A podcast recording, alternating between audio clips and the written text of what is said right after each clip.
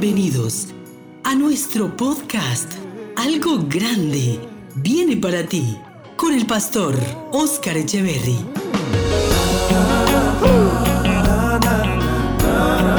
Tiempos de edificación, fortaleza y transformación espiritual.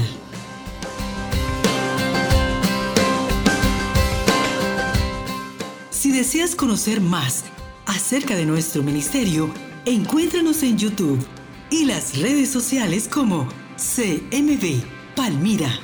Quédate con nosotros.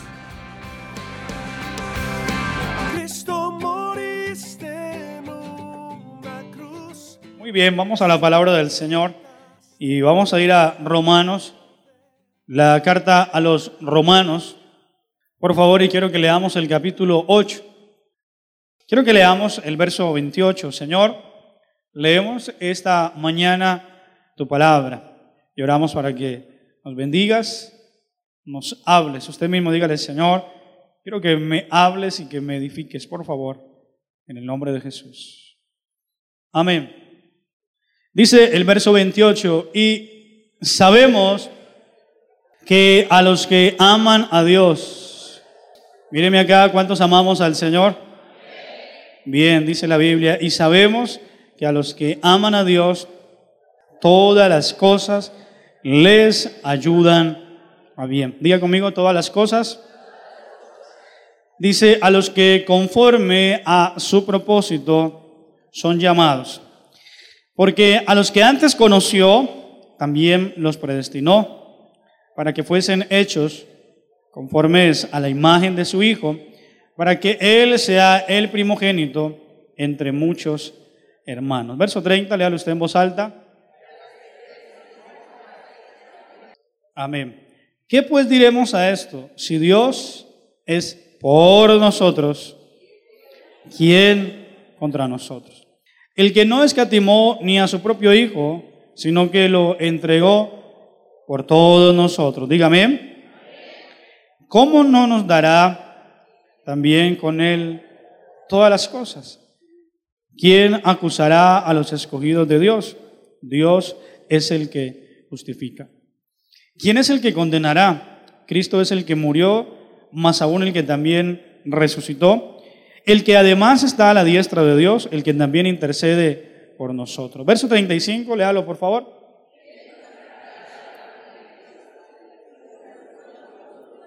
Amén. Aleluya. Hay algo que nosotros debemos comprender y tiene que ver con, con el propósito del Señor. Cuando Dios nos llama y nos rescata de las tinieblas, nosotros fuimos rescatados de un mundo de maldad, de un mundo de perdición. La Biblia dice que estábamos ajenos de la vida de Dios. Cuando Dios nos saca del mundo y nos rescata, es con un propósito. Diga conmigo propósito. Dios nos saca con un propósito. ¿Cuál es ese propósito? La Biblia dice que el diablo viene a hurtar, a matar y qué más? Y a destruir. Esa es la tarea del diablo, ese es el trabajo del diablo. El diablo va a estar ocupado, va a estar empeñado en eso. ¿En qué? En hurtar, matar, destruir. Cuando nosotros estábamos lejos del Señor, estábamos en las manos de Satanás y el diablo hacía mucho daño en nosotros, en el hogar, en tu parte emocional. El diablo estaba trabajando y cuya tarea del diablo, el diablo se paraba y decía, yo no descanso hasta verlo acabado, hasta que ese hogar se destruya, yo no descanso hasta que esa persona me la lleve para el infierno. Esa es la, tarea del diablo. Pero la Biblia dice que para esto apareció el Hijo de Dios. Es decir, que para esto vino Dios a nuestra vida. Dígame.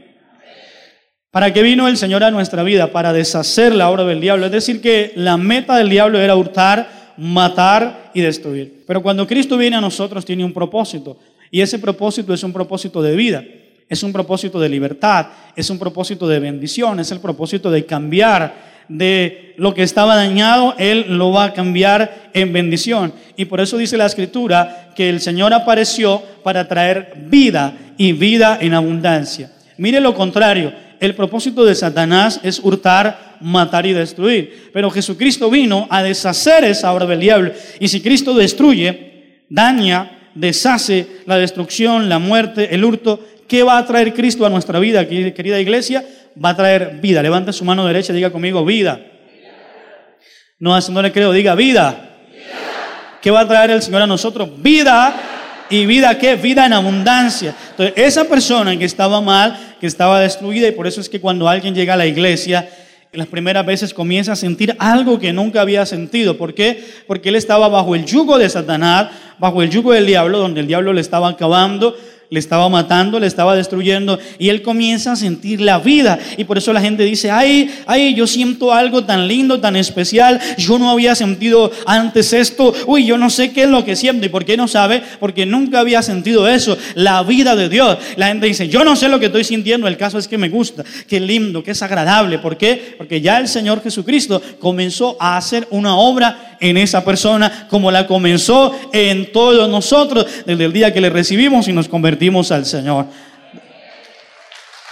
Aleluya. Allí Dios comenzó esa obra en nosotros. Entonces nosotros iniciamos un caminar. La persona venía mal, venía llena de problemas, de cosas. Comenzó, dijo, qué rico esto, yo quiero caminar con Dios. Y allí arranca el propósito de Dios. Entonces recuerda, el propósito de Dios es vida. El propósito de Dios es qué? Vida y vida en abundancia. ¿Qué significa eso? Dios va a quitar la enfermedad, dígame. Dios va a quitar la muerte, la destrucción, el adulterio, el divorcio, la enfermedad, la ruina, la escasez, la amargura, la necedad. Todo eso el Señor Jesucristo lo va a quitar del medio. Pero cuando nosotros iniciamos ese caminar con el Señor, cuando iniciamos a andar con el Cristo de la gloria, ahí arranca ese propósito. Parte primero de una cosa de disposición, de que nosotros estemos dispuestos, de que queramos. Dios no nos va a obligar.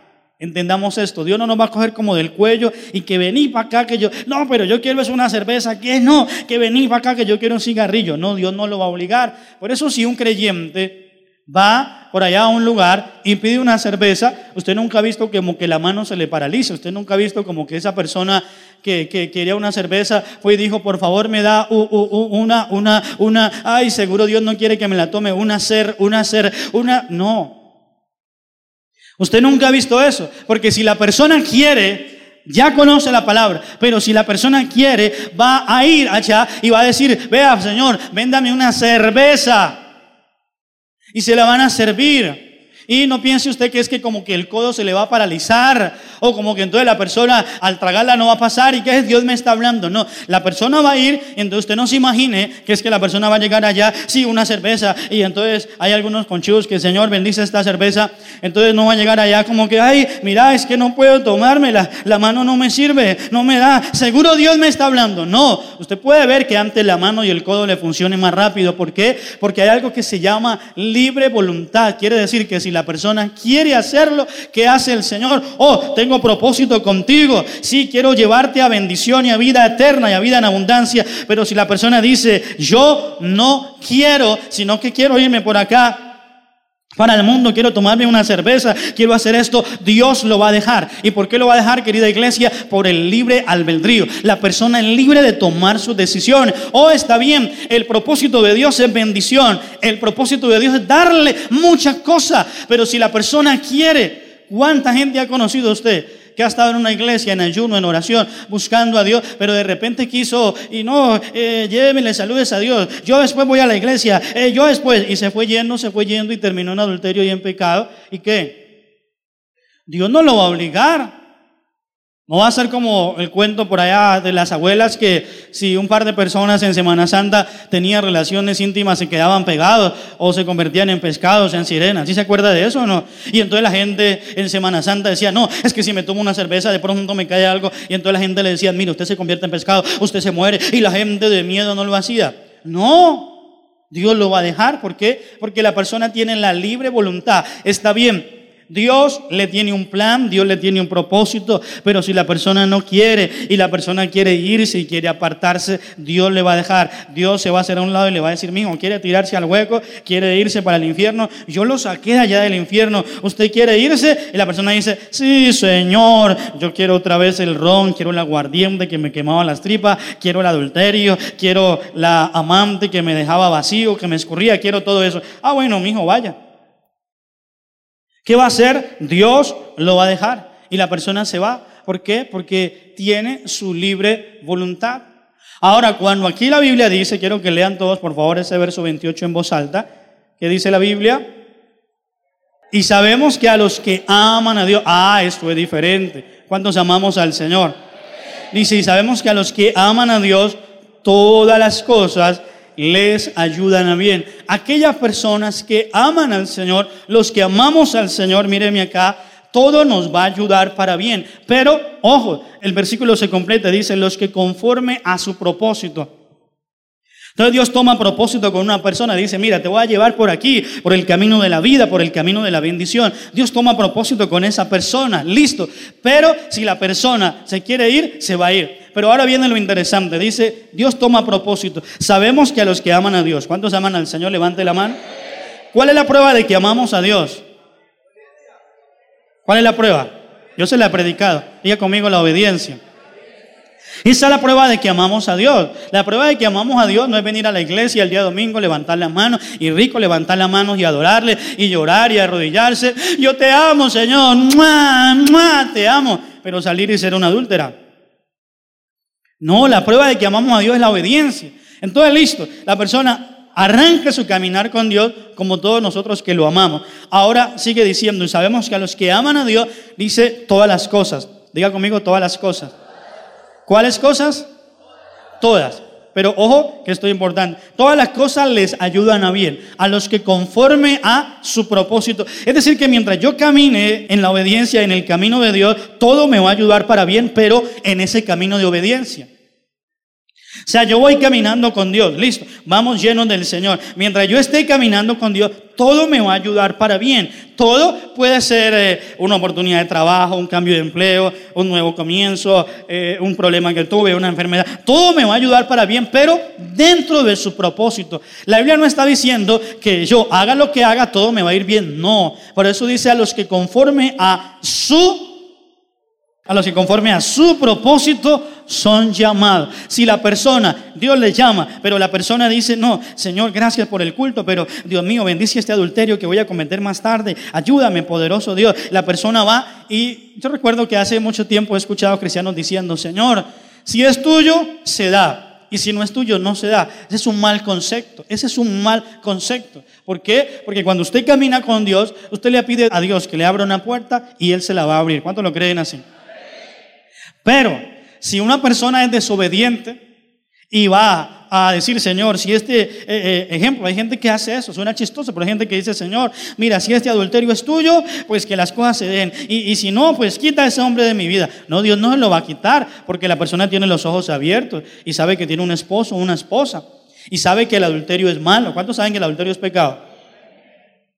La persona sabe que el adulterio es pecado. Es decir, la persona tiene los ojos abiertos y ve que alguien está en adulterio, que, que, alguien le está coqueteando y dice, no, hijo del diablo, sea el carnicero, el lechero, el panadero, el lotero, el que sea, fuera de mi vida, yo tengo mi esposo o tengo mi esposa. Pero la persona ya ve y se va, ay Señor, si es tuyo que se dé. No, es un mal concepto. Eso se le va a dar. ¿Por qué? Porque la persona es la que libremente se fue, investigó, eh, hizo la trama, que el esposo se iba, que no sé qué, que así mi amor va a estar donde la amiga, se fue, se fue para el motel y adulteró. Dios no le va a detener eso.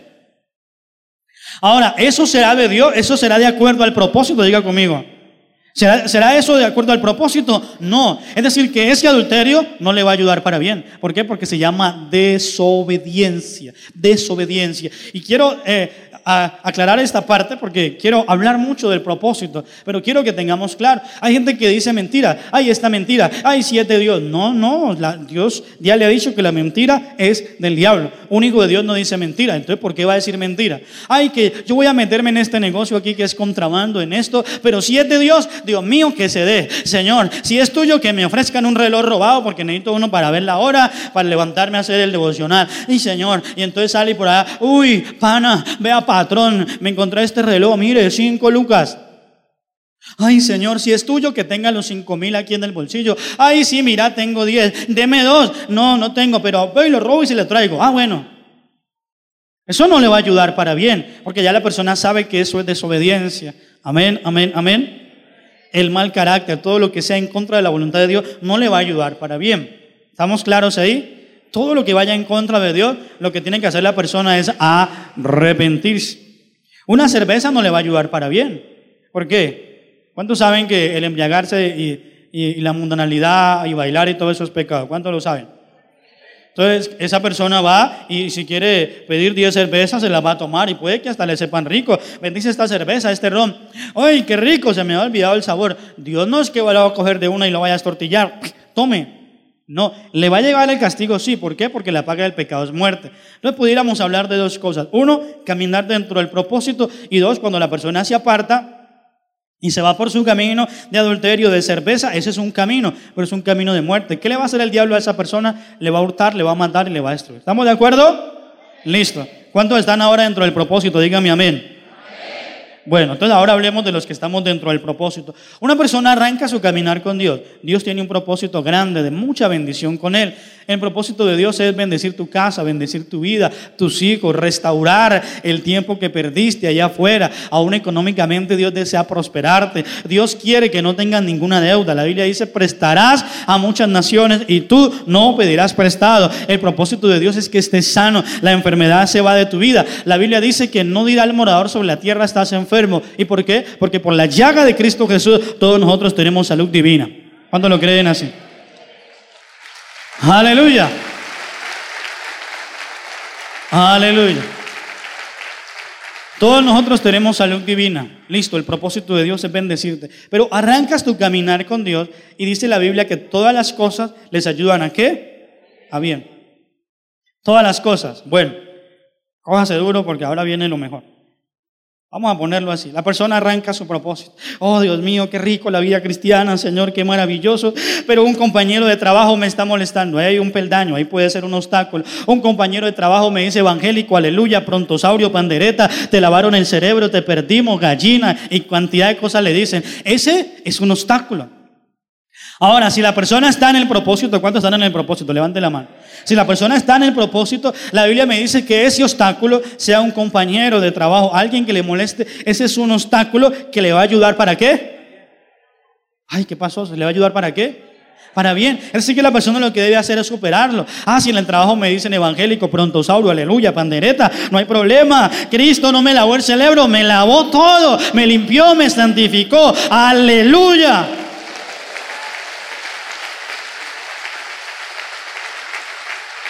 Entonces, quiere decir que esa situación le ayudó para bien. Bueno, pero se pone mejor. Tengo una suegra difícil. ¿Qué pasó? Algunos dijeron, pastor, hasta ahí la prédica iba bien. Es que mi suegra, pastor, tengo una suegra difícil. ¿Qué hago? Y no sé qué hacer. Dios mío. No, entonces ahí cuando la persona está en el propósito y ve un obstáculo, ¿qué pasa? Va, ay, por el camino eh, con Dios. Cantaré al Señor por siempre. La, la, la, la, la, la. Ay, echó a la mar. Ay, qué rico. Pero cuando aparece el compañero de trabajo difícil, mucha gente comienza, mm, mm, uy, no, qué duro. Uy, no, la vida cristiana sí es dura. Y yo me he encontrado gente que dice que es que la vida cristiana es dura. Oh, eso no es para cualquiera. cuánto lleva? ¿Dos meses? No, te va comenzando. Esto es, vea. No. La Biblia dice que si yo tomo el yugo del Señor, es fácil y la carga del Señor es como ligera. Si yo entiendo ese propósito va a ser fácil. Pero la gente cuando ve ese obstáculo, entonces muchos comienzan a, vienen dos cosas. Uno puede ser devolverse. Oh, yo mejor estaba en el mundo, no sé qué, ya nadie me molestaba, mis amigos me respetaban, eh, me tenían de apodo el sabor, yo era el que le daba el sabor a las fiestas y todo eso, y ahora vea, yo voy a la iglesia, sí, me gozo, pero salgo y la gente me molesta. Entonces mucha gente digamos, en esa prueba, comienza a esconder la Biblia, comienza a hacer cosas que no, ¿de dónde viene? De, allá, de por allá, por allá, por allá, a la vuelta, por allá. ¿Y, ¿Y, qué lleva ahí? No, no, no. Ah, la Biblia de mi abuelita, es que ella me dijo que se la llevara. Y la gente comienza a ser cristianos de la secreta, a esconderse. Entonces, ojo, viene ese obstáculo. Entonces, cuando viene también el obstáculo, puede ser de la suegra, mucha gente le, le, le pega duro esto, que la suegra difícil, hay dos opciones. Bueno, dos opciones malas. Una es que hay gente que se ve con, se enfrenta con el obstáculo y se devuelve. No, no, esto es muy duro. No, no, no, yo, yo no puedo. Que Dios haga algo, si no yo no vuelvo a la iglesia. Y mucha gente se devuelve del propósito. Entonces, eso le ayudaba para bien, pero en el propósito, es decir, siguiendo, caminando. Pero otros también, y esta también es mala, la gente se sale del propósito, es decir, se desvía. ¿Y cómo se desvía? Hay gente que se desvía de doctrina, hay gente que se cambia de iglesia, hay gente que abandona el propósito de Dios. No, sí, sí, pero es que mi suegra, entonces yo lo que voy a hacer es que mejor me congrego por acá de los mormones. Eso es lo mismo. Todos los caminos conducen a Dios. No, mentira. Ya la persona se apartó del propósito. Aún, ojo con esto, hay gente que sin la voluntad del Señor, sin orar a Dios y ser guiados por el Espíritu Santo, se cambian de iglesia, se salen de iglesia. Y si no es guiado por Dios y no es voluntad de Dios, eso te va a traer problemas. Y hay gente que fue apartada y separada del propósito. Por eso hay gente que Dios la llamó, tenía un propósito de vida, de bendición de libertad, la persona se apartó y terminó, hermano, por ahí una herejía y luego terminó descarriado, adulterando, fornicando, hasta en la droga y terminó desbaratado. ¿Por qué? Porque el que conoce al Señor, Dios le liberta, pero si él se aparta, vienen siete espíritus peores. La buena noticia es que Dios lo llamó a usted es para bendición, para que no te salgas del propósito de Dios.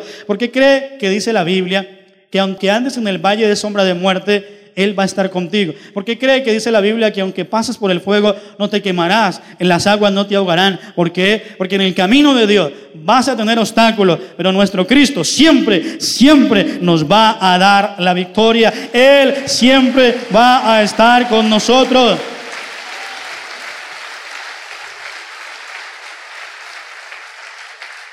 Levante su mano y diga conmigo propósito. No, no le creo, diga propósito. La persona comenzó su caminar con Dios, tuvo un obstáculo. Ah, tiene un problema con la suegra. Soluciónelo. ¿Cómo lo soluciono, pastor? Perdone. Desátese de, la cultura eh, secular que todo el mundo, la gente afuera que dice que el matrimonio es echarse la soga al cuello, que el matrimonio es suicidarse, que bueno, un poco de cosas. Y también que la suegra, que es lo peor, que no sé qué. No, hermano, si usted camina bien, usted va a estar bien con todos, incluyendo con su suegra. ¿Por qué? Porque la gracia de Dios va a estar siempre sobre su vida. ¿O usted cree que la gracia de Dios que está sobre usted no alcanza a vislumbrarse desde la visión de su suegra? Claro, lo que pasa es que si ha sido desobediente, si ha sido irresponsable, si se ha portado mal, entonces se echó a la cultura del mundo que las suegras son malas y que todo esto no, en Dios todas las cosas son bendición, todo, todo, todo. Aleluya. Todo en el Señor es bendición. Entonces va en el segundo peldaño. Pero de repente vino otro obstáculo. Otro obstáculo puede ser la economía. Hay gente que la economía le descompone. Y la economía, Señor, y mira qué duro. Pero Dios mío, Padre, si tú me bendijeras, si me dieras millones, no que cuento trillones, no mejor euros que está más caro. Señor, mira. Y hay gente que la economía muchas veces comienza a descomponerle. La economía, ¿por qué? Un mal manejo. A veces eh, la ruina puede tocar. Y hay gente que se le metió la idea, un concepto erróneo, que no, es que todo el que se convierte primero pasa una etapa de ruina. No, eso es mentira. Porque entonces estaríamos desmintiendo la Biblia. ¿Y quién tiene la verdad? ¿La experiencia o la Biblia? La Biblia. ¿Y qué dice la Biblia? Llegaste al Señor, ¿Cuál es el propósito de Dios? Que lo dijimos, estando aquí mismo parado, el propósito de Dios es sanarte, es bendecir tu hogar, es restaurarte, el propósito de Dios es vida, vida en abundancia, el propósito de Dios es económicamente prosperarte, prosperarte, y dijimos que el propósito de Dios era también que no tuvieras deudas. Entonces usted cree que para Dios cumplir ese propósito tiene que esperar un tiempo como que, bueno, hijo, tú llegaste al camino de Dios. Sí, Señor. ¿Y, tienes problemas? Sí, Señor. ¿Y, tienes deudas? Sí. Entonces, bueno, espérese unos dos años. Primero sufra, yo le voy a dar bien duro. Prepárese, yo le voy a la olla del arroz. Si se acuerda, la arrocera la va a mantener vacía, la nevera va a estar vacía. Mi hijo, mire, yo lo voy a arruinar. ¿Por qué? Porque ese es el procedimiento acá. Primero tengo que arruinarlo y luego sí le doy bendición. ¿Usted cree que eso es de Dios? Pero hay gente que lo enseña, hay gente que lo vive. Hay gente que ve un cristiano nuevo y como prosperando mucho, lo miran de arriba abajo y le dicen, hmm, prepárese para el desierto, ¿yo? ¿Ya ha pasado desierto? No, no, alguna vez estuve por allá en el África, pero, pero desierto así en Dios, no, no. Eh, eh, prepárese. Está muy bendecido. Sí, tengo el gozo de Dios. Ay, hermanito, mira, está muy contento. Eh, la que le espera. No, no se deje intimidar. Mentiras del diablo. Si Dios te llamó es para bendecirte, para darte vida y vida en abundancia.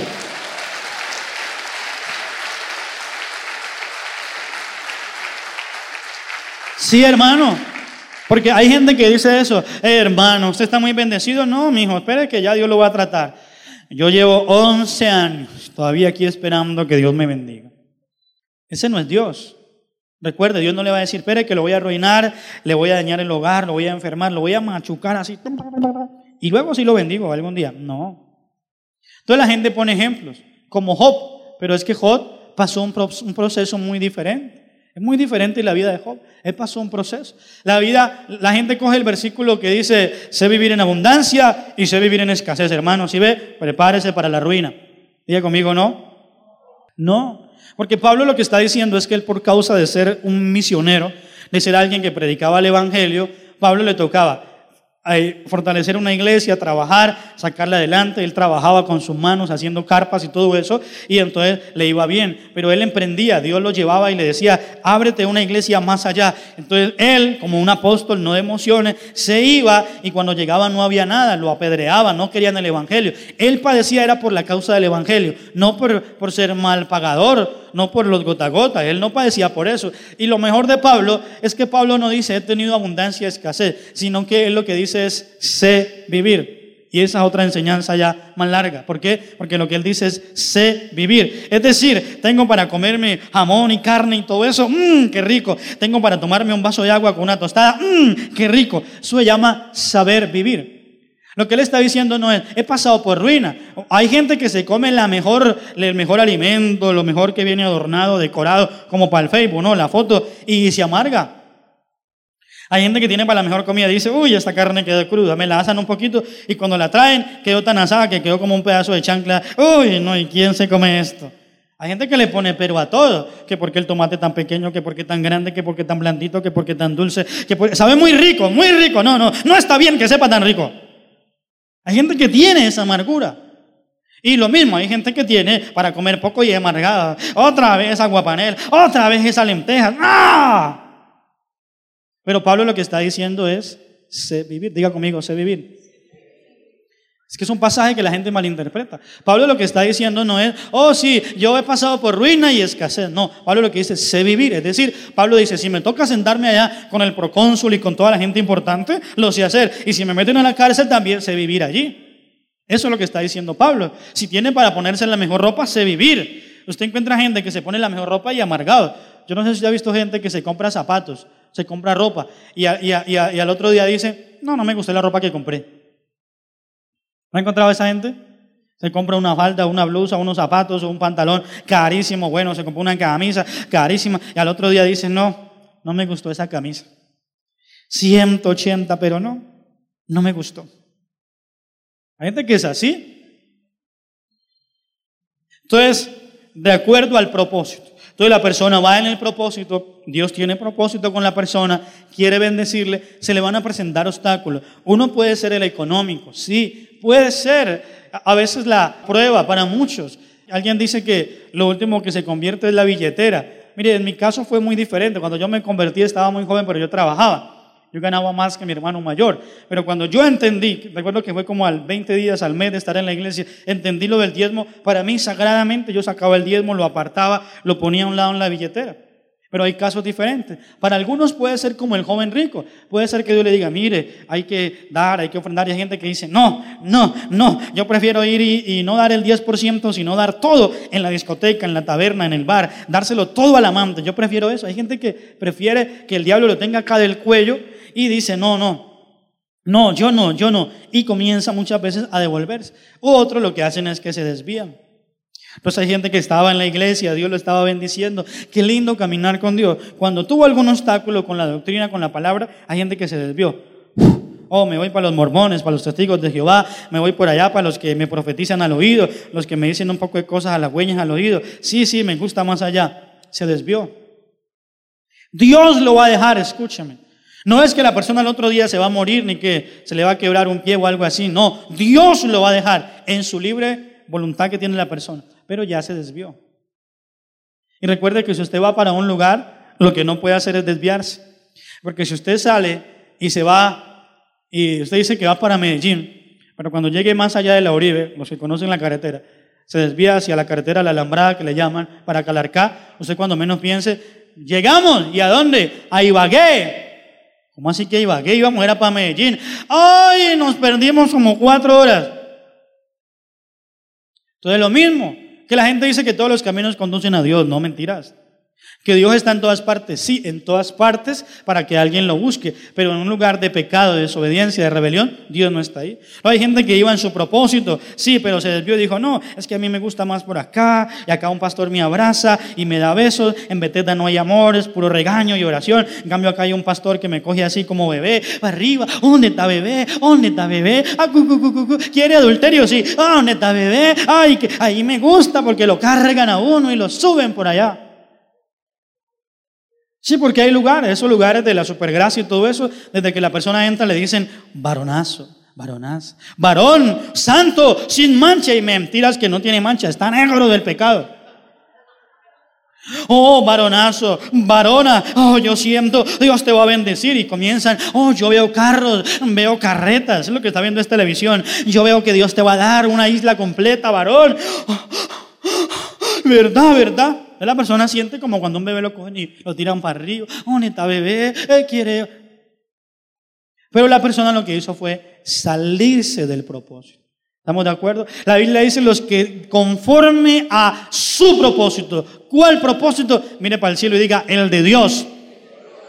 No el mío, el de Dios. Los que conforme a su propósito son llamados. Entonces, ¿qué hay que hacer? Va en su caminar, listo. Pero de repente se, le viene un obstáculo. Ahí dice la Biblia, los que conforme a su propósito son llamados. Tenga algo claro, porque voy a ir a la segunda parte del tema. Dios lo llamó. Dios lo llamó. Usted no está aquí por casualidad. Aún la persona nueva, usted no está aquí por casualidad. Dios tiene un propósito grande contigo. Aunque estés pasando por problemas y luchas, Dios quiere bendecirte y el propósito de Dios contigo es muy grande.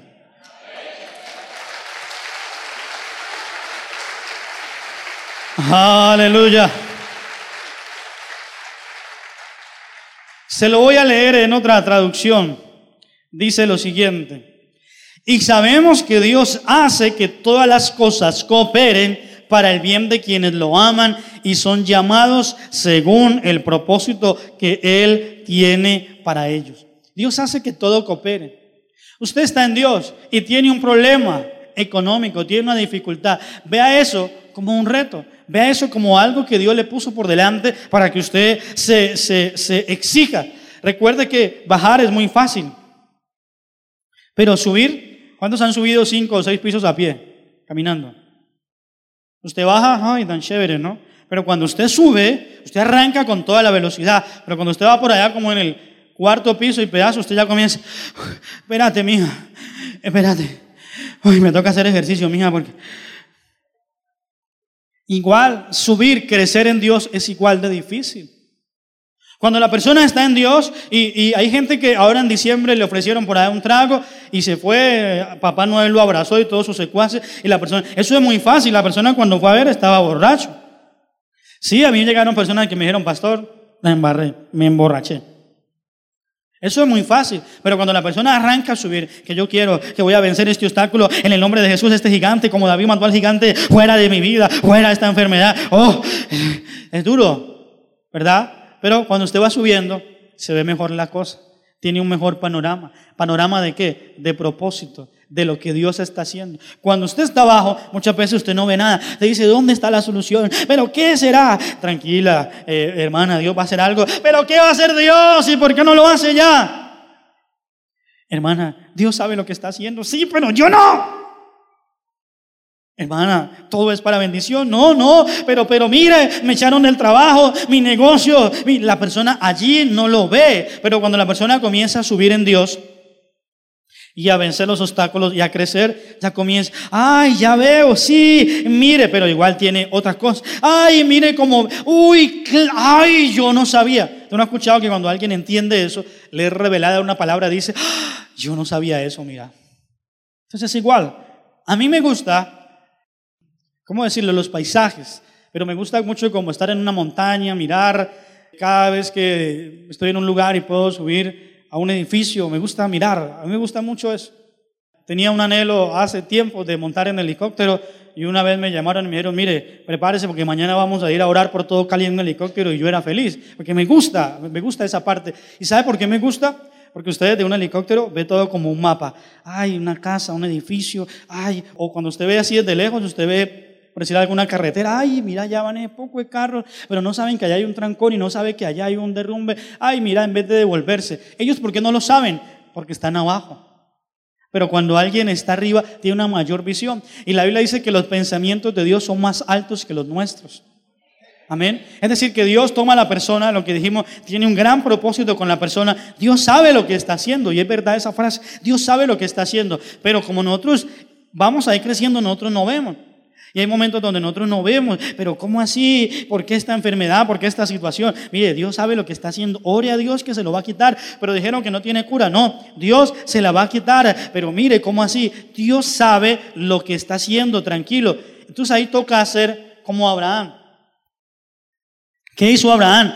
La Biblia dice que Abraham caminó como viendo al invisible. ¿Y cómo es eso? Imagínense. La persona ve un problema, un obstáculo. Yo no veo nada. Ah, sí, pero Dios lo está viendo. Entonces cuando usted le dicen, tranquilo que Dios sabe qué está haciendo, es verdad. Dios está probando el carácter, Dios te está moldeando, te está preparando, te está capacitando para que cuando llegues a la bendición, ah, ya estoy preparado. ¿Cuánta gente le ha pasado que ha tenido de repente bendición? Hablemos de la economía. Hay gente que estaba en la ruina y de repente se vio llena de un poco de dinero y como no sabía qué hacer, le conoció un hombre, él se ganaba el mínimo y de repente le subieron el sueldo como a 3 millones. Y la primera vez que fue a cobrar, no le dieron tres, hermano, le dieron más. Y ese hombre no sabía qué hacer. Mire, no hay una equivocación. Mire, no, no. Esa plata es suya, ese dinero es suyo. Ese hombre se compró. Era, un cristiano, pero estaba ahí como flojongo. Se compró, me cuenta la esposa, se compró, creo que fue la, la lavadora o la nevera, una de las dos. Y se compró comedor y sala y no lo podía creer. En una quincena se compró eso.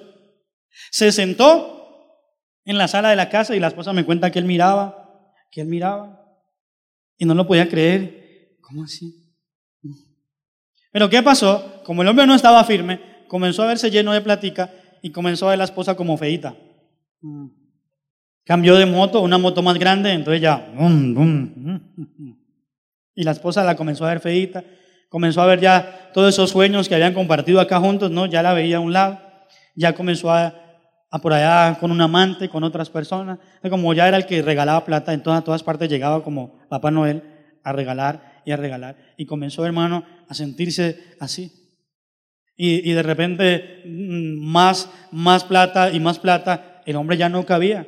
Ya no cabía por la puerta de la iglesia, además no volvió. Ahora, ¿qué pasó? Como él no estaba preparado, él no venció los obstáculos, hermano, por allá lo asustaron.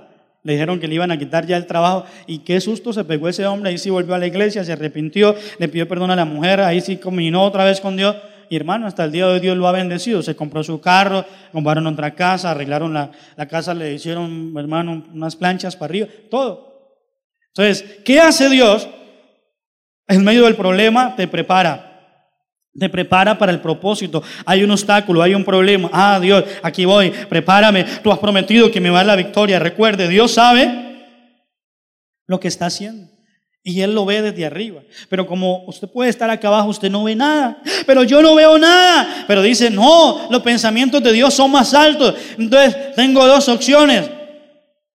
Una, llenarme de Dios para poder tener la visión espiritual. Ah, ahora sí veo, Señor. Ay, ya sé lo que está haciendo conmigo. Llenarme de Él y cuando yo me lleno de Dios, mis pensamientos Dios los va cambiando. Va sacando el pesimismo, la negatividad, va sacando la incredulidad, el desánimo, va sacando todo eso y me va colocando sus pensamientos. La Biblia dice que tenemos la mente de Cristo. ¿Cuántos dicen amén?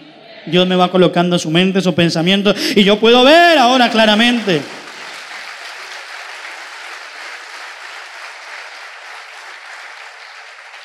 Y la otra opción es que si yo no veo nada, haga como Abraham. ¿Qué hizo Abraham? Caminó como viendo al invisible. No veo nada, pero camine. No veo nada, pero siga fiel con Dios. No veo nada, pero busque al Señor. Es que no veo nada, pero siga caminando con Dios. ¿Por qué? Porque va a llegar un momento donde Dios le va a abrir los ojos y... Claro. Oiga, ¿qué tal que me hubiera desanimado allá? ¿Qué tal que hace dos años no hubiera vuelto a la iglesia? ¿Qué tal que hace tres me hubiera apartado? ¿Qué tal que me hubiera separado? Mira, wow. Dios tiene un propósito con cada uno.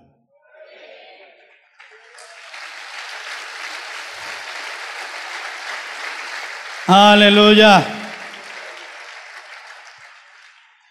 Porque a los que antes conoció también los predestinó para que fuesen hechos conforme a la imagen de su Hijo, para que Él sea el primogénito entre muchos hermanos. Lea el verso 30 a usted, por favor. Amén. ¿Qué pues diremos a esto? Diga esa parte conmigo, fuerte. Si Dios es por nosotros, si Dios es por nosotros, lo que viene es mejor. El que no escatimó ni a su propio Hijo, sino que lo entregó, ¿por quién? A ver, vuelva a leer ese versículo en voz alta. ¿Qué dice? Dice la escritura, el que no escatimó ni a su propio hijo. Y la otra versión dice, si Dios no se guardó ni a su propio hijo, sino que lo entregó por todos nosotros. Hay una pregunta, ojo a esta pregunta, ¿no nos dará también todo lo demás? Si Dios es por nosotros, ¿quién contra nosotros?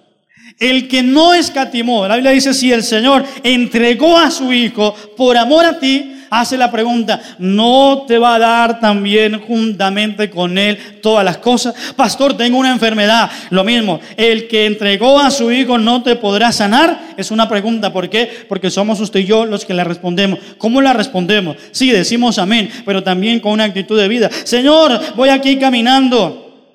Voy aquí contigo. Oh, qué lindo la vida cristiana. Voy aquí, Señor. Se me presentó un obstáculo. El que no entregó ni a su propio hijo, ¿no te dará también eso? Oh, sí, Señor. Perdóname por la incredulidad. Yo voy para adelante, camino como viendo al invisible. Dios me lo va a dar. Señor, tengo un problema económico. Es muy duro. Las deudas, los gotagotas, las dificultades. El que no se guardó ni a su propio hijo, la pregunta es, ¿no te dará también la provisión económica? ¿No te dará también para pagar las deudas? Y lo respondemos nosotros? ¿Qué debemos responder? Sí, Señor, tú me lo darás. Y por eso no me desanimo, no me vuelvo atrás, tampoco me voy a desviar del propósito. Voy a seguir firme porque creo que tú me vas a dar la bendición. Fiel es el que lo prometió. ¿Cuánta gente Dios le dio un hogar? Llegó a la iglesia, Padre, tú me vas a bendecir, listo. Ya se sabes todas las lecciones del matrimonio, pero hay problemas de carácter. Y entonces cada que pelean eso explota ya como una bomba atómica y eso se agarran primero a bibliazos y que usted se va para el infierno, que a usted lo va a tratar, que Dios lo va a castigar, pero más a usted. Se dicen, se ofenden con la Biblia. Que usted es Isabel, pues usted es Saúl, usted parece a Nabucodonosor y Dios le va a arrancar la lengua y no sé qué. Y luego van subiendo de tono y luego ya vienen los gritos, las cosas, malas palabras. Y hay gente, hermano, que está en Dios, pero cuando tiene ciertos problemas de hogar, esto es interesante. Lo primero que piensa es separarse. Lo primero que piensa es separarse. Ah, si ya al vivir con ese esposo está tentando contra tu vida, porque él te sacó cuchillo, te sacó ya un revólver, te iba diciendo que te va a matar, yo he escuchado gente que dice que el esposo mantiene el machete ahí y cada que se enoja le dice, te voy a matar, te voy a picar. Ya eso es delicado, ya escape por su vida. Pero hay gente que no, hay gente que es al revés. Ella es la que mantiene la paila ahí debajo del mueble para darle cada rato. Ella es la que parece karateca y con las tapas de la joya ya ha practicado para hay gente que, oh, qué lindo caminar con Dios. Cantaré al Señor, ay, qué rico. Y será llenar la tierra. Ay, qué rico la iglesia, caminar con Dios. Ay, aleluya, qué rico. Ay, amén. Y cuando tiene un obstáculo, tiene un problema, un malentendido con el esposo, por algunas cosas, a veces son por cosas simples. A veces es por la economía, por cosas sencillas. Hay gente que lo primero que piensa es, pues me separo. ¿Qué está haciendo? Se está desviando. Porque el propósito de Dios es bendecirle. ¿Y bendecirle con qué? Con la tierra que te ha dado. Es decir, con el hogar que Dios te ha dado. Dios no te va a bendecir con un nuevo hogar. No, Dios te bendice con el hogar que tienes, con el hogar que Él te dio. Ah, pastor, es que yo llevo 25 años y medio, y 25 años y tres cuartos con mi mujer. ¿Será de Dios? ¿Será que me separo, pastor? Ya vivió 25 años, ya le sabe todas las mañas, esa es su mujer, ¿sí o no? Dios te va a bendecir ahí. No es pensar, no, yo me separo y Dios me da otra mujer, me da una doncella y no sé qué. No, no, Dios te bendice en la tierra. Yo soy un firme convencido, yo, Oscar. Yo, ¿qué he aprendido yo? Que Dios me bendice donde quiera que yo esté. Donde quiera que yo me pare, ahí está la gracia y la bendición de Dios sobre mi vida. Eso es. La Biblia dice en la tierra, en la tierra, en el hogar, en la bendición que Él te ha dado.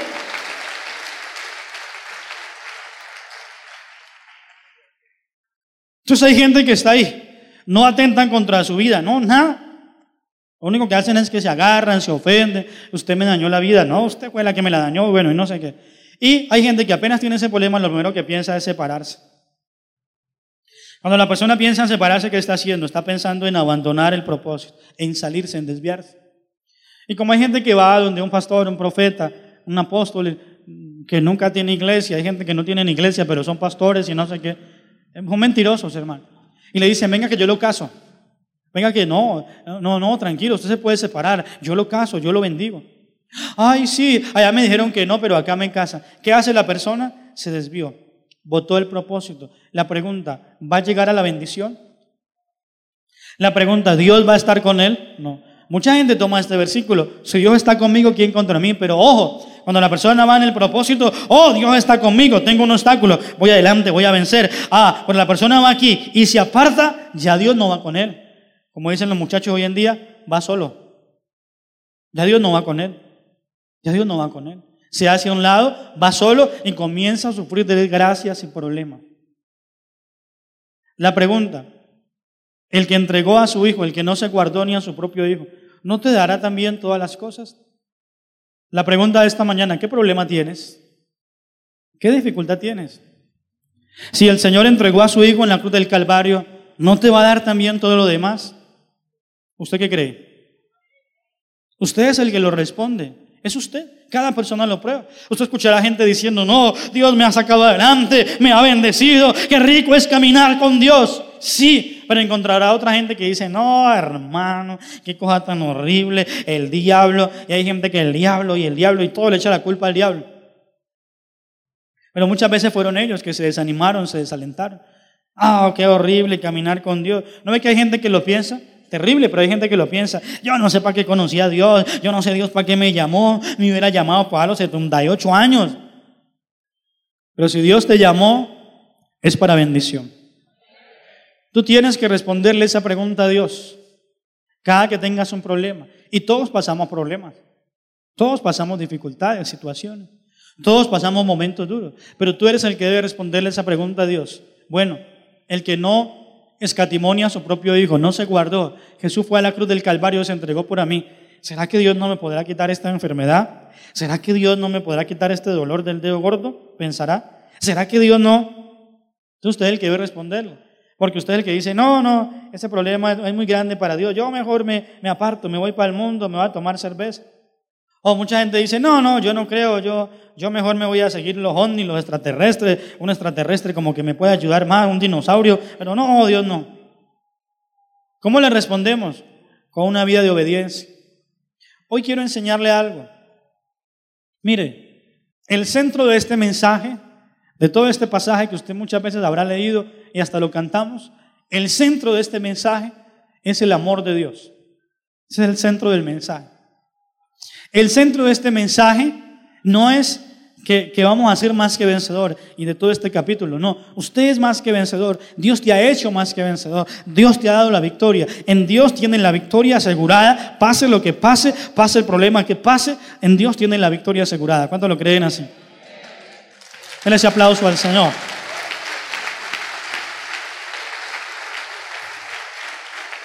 Pero quiero enseñarle esto.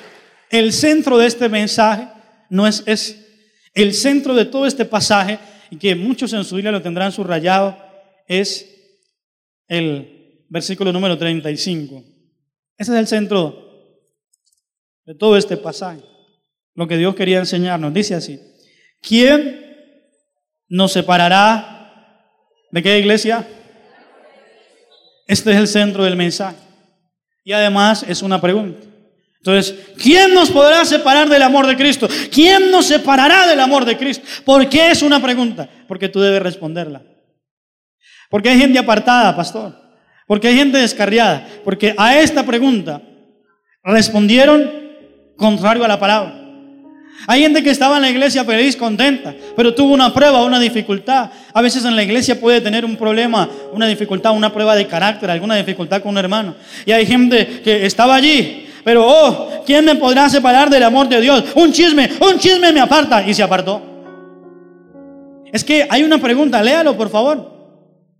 Entonces una pregunta dice, ¿quién nos separará del amor de Cristo? ¿Tribulación? ¿O tienes un problema? Si usted supiera que hay gente que tiene problemas más grandes que los suyos. Pastor, es que mi dificultad es muy grande. Mire, hermano, yo he conocido gente con unos problemas. Yo conocí una pareja de, muchachos que conocieron del Señor y todo eso. Se apartaron, se enfriaron y se separaron. Y en el momento que se separaron, ellos ya tenían un hijo. Pero en el momento que se separan, ¿sabe qué ocurre? Que ella por acá tuvo un hijo y él por acá tuvo otro hijo. Es un muchachos. Luego, claro, el propósito de Dios era que vivieran juntos. Se juntaron y ahora ya tenían tres hijos. Uno del hogar y dos, cada uno por su lado. No dice, oiga, qué historia, parece una novela. Ah, pero no debe ser fácil. Ah, luego, con la revancha tuvieron más hijos. Sí, hoy en día tienen un poco de hijos.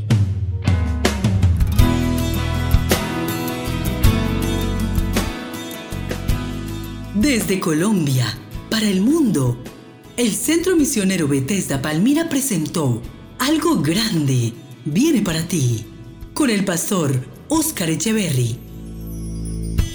Extiende tus manos para recibir lo que ha de venir. Esperamos que este mensaje haya sido de bendición para tu vida. Si deseas conocer más, acerca de los días y horarios de transmisión, encuéntranos en las redes sociales como CMB Palmira. Contacto 310-371-2800. Hasta la próxima. Porque pronto crecerá